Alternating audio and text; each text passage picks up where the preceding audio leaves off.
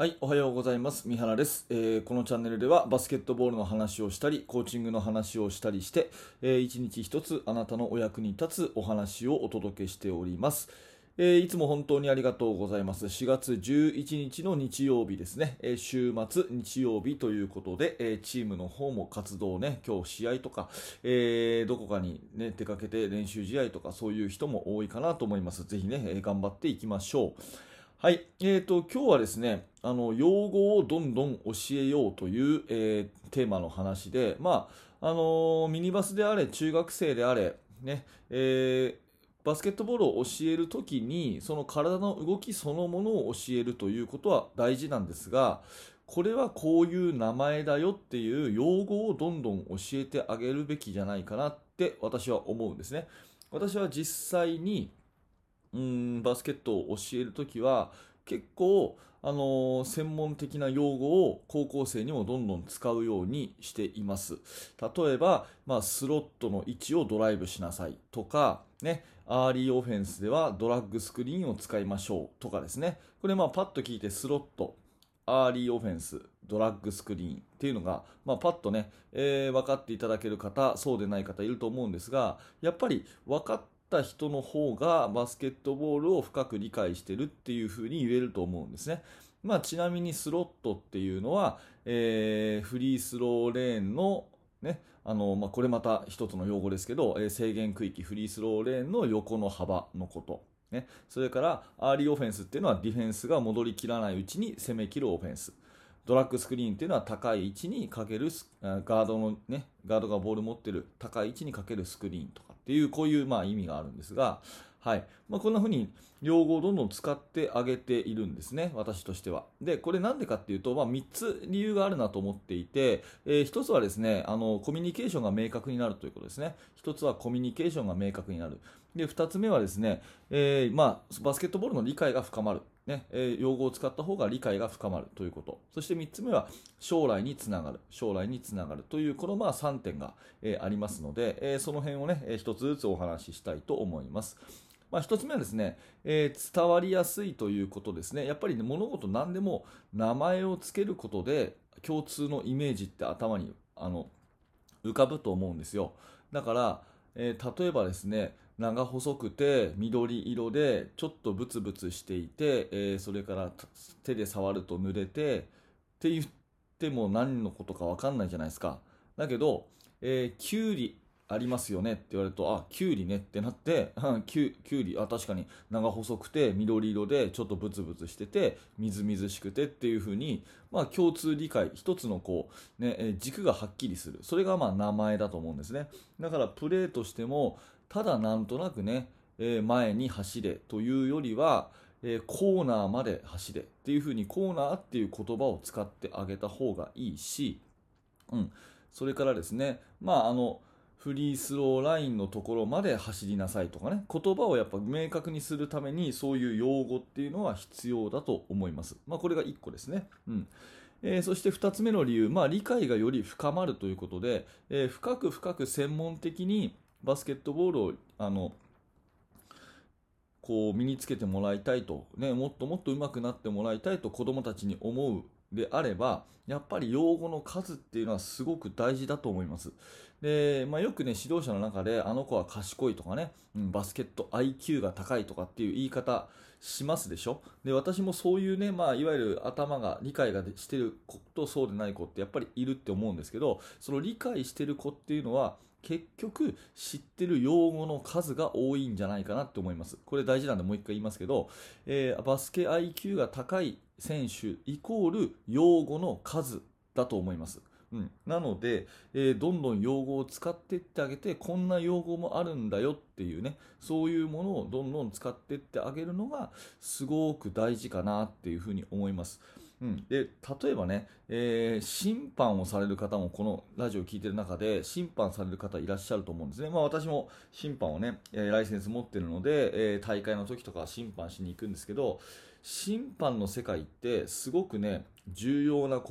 用語集みたいなものがはっきりしてて、結構ね、審判のライセンス持ってない人は意味が分かんない。だけどすっごい大事な言葉っていくつもあるんですね。例えばそうだな、いくつか例を言うとですね、マージナルってことはパッと分かります？マージナルで、これはですね、ファールといえばファールだけど取り上げなくてもいいような小さなファールのことを、マージナルって言うんですね。これ知らなきゃ知らないでしょ、こういうの。だけど審判同士でですね、重要な試合の時にね、どっちかのチームがタイムアウトを取ったりした時に審判同士がこう寄ってってね、打ち合わせ軽くするわけですよ、ね、もう緊迫したところだから、ね、でファウルもチームファウルもかさんでるからマージナルは取らないように気をつけようねっていうような一言の会話がここで生まれたりするわけですね。あとプライマリーっていう言葉、これもパッと考えてちょっと分かんないですよね。プライマリーで、プライマリーっていうのは、2人もしくは3人の、審判がいる中で自分が優先的に責任を持つ、目の前だったりとかね、そういうこの人が、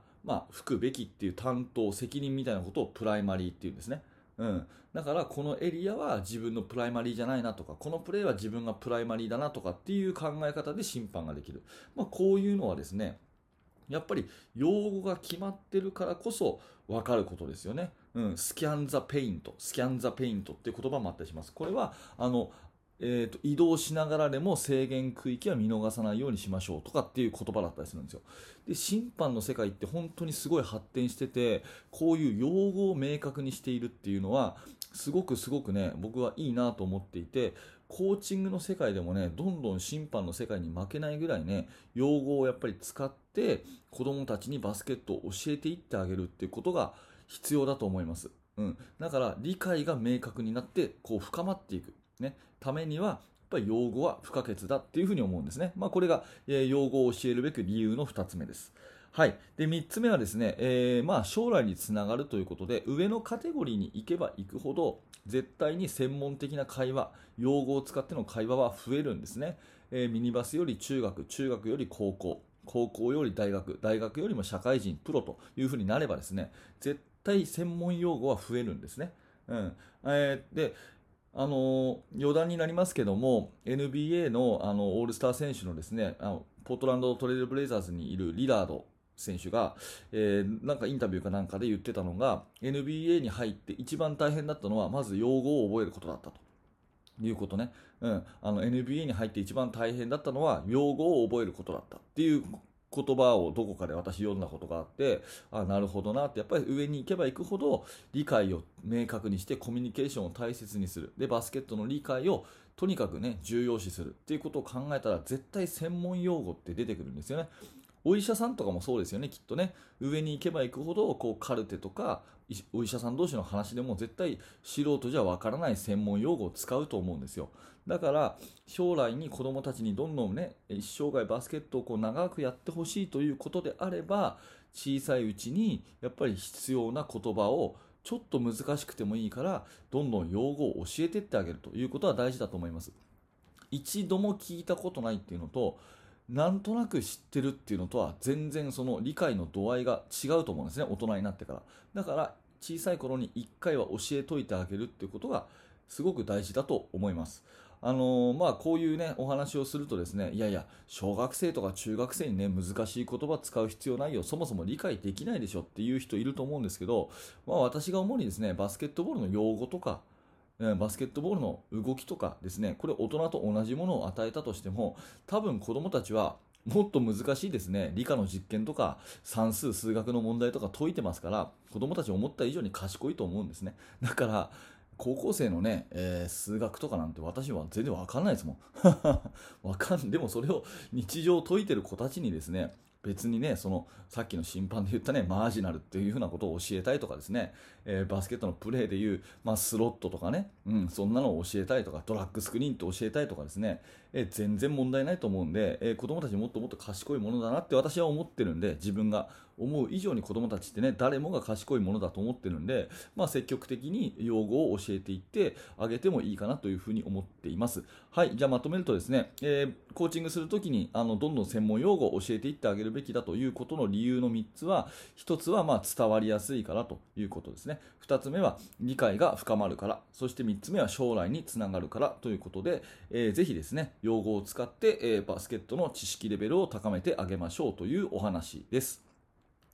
はい、ありがとうございました。もしよかったら、高評価、そしてチャンネル登録よろしくお願いします。毎朝7時、こんな感じの話を毎日させてもらっております。ぜひまた次の放送でお会いしましょう。指導者の方にはですね、無料メルマガ講座というものをやっているとお知らせさせてください。動画の説明欄にリンクが貼ってあります。チーム作りについて深く学びたい方、あと練習メニューについてという、動画教材無料でプレゼントしてますので、それが欲しいという方、ぜひ、説明欄のところからリンク覗いてみてください。はい、最後までありがとうございました。三原学でした。それではまた。